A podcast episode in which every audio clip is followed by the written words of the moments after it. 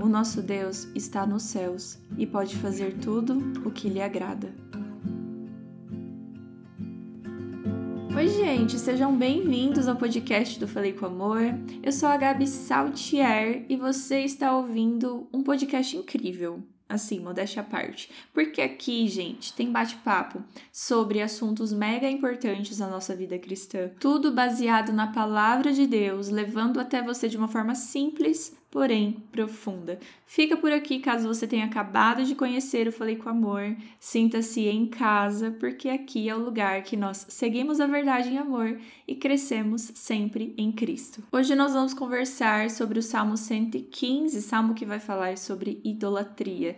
E aí tá assunto bom, né, de conversarmos, assunto necessário. Então faz o seguinte, como nós conversamos sobre tudo aqui, sobre vida profissional, sobre vida cristã, eu te convido a começar a seguir o podcast caso você ainda não siga. Clica no botãozinho seguir e te convido a seguir o Falei com Amor lá no Instagram, porque lá eu bato papo com vocês todos os dias e mostro a vida real mesmo, tá bom? E além disso, existem algumas formas de você ajudar o Falei com Amor e a mais fácil delas é comprando pelo link de associado da Amazon. Tudo que você comprar por lá é comissionado, só que não adiciona um centavinho para você, tá? O valor da sua compra fica o mesmo, porém você ajuda muito o Falei com Amor. E você também pode adquirir os produtos do Falei com Amor lá no site. Existem apostilas que eu elaborei para complementar os seus estudos e você entrando lá, você consegue clicar, saber o caminho que tem que ir para me ajudar também. faleicomamor.com.br. Vamos conversar então sobre idolatria. Se você ainda não leu o Salmo 115, te convido a ler assim que terminar o episódio.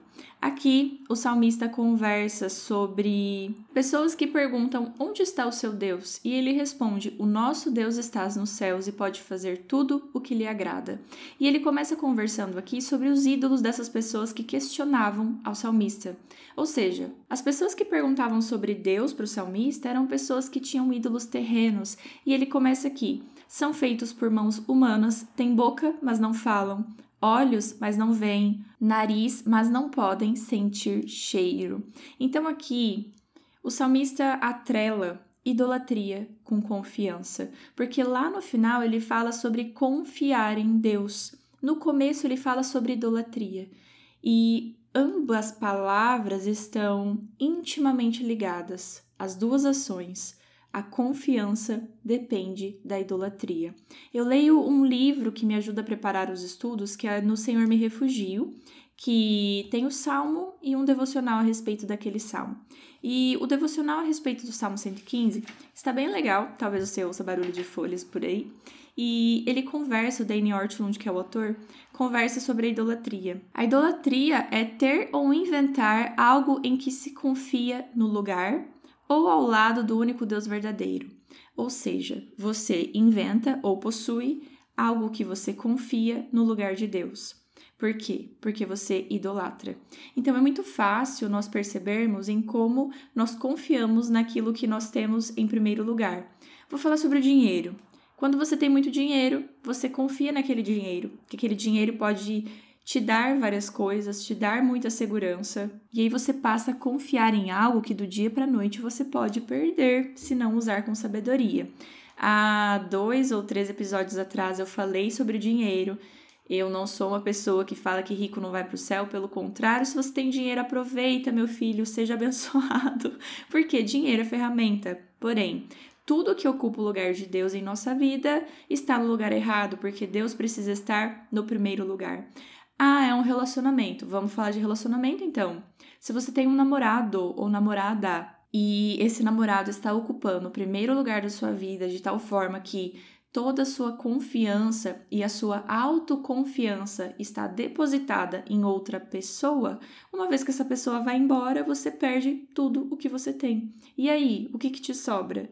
Você não pode confiar em algo que não é eterno. E nada nessa vida é eterno. Tudo vai acabar tudo tende ao pó, com exceção de Deus. Ele é eterno, ele é único e por isso ele deve estar em primeiro lugar.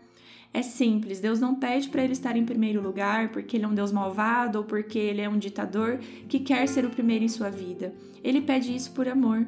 Ele pede: "Me coloque em primeiro lugar para eu resolver as coisas para você? Me coloque em primeiro lugar porque daí eu te acrescento tudo o que você precisa, às vezes até mais para te dar uns mimos? Às vezes você confia demais na sua beleza. Ah, eu sou muito bonito e eu vou conseguir as coisas simplesmente por esse fato.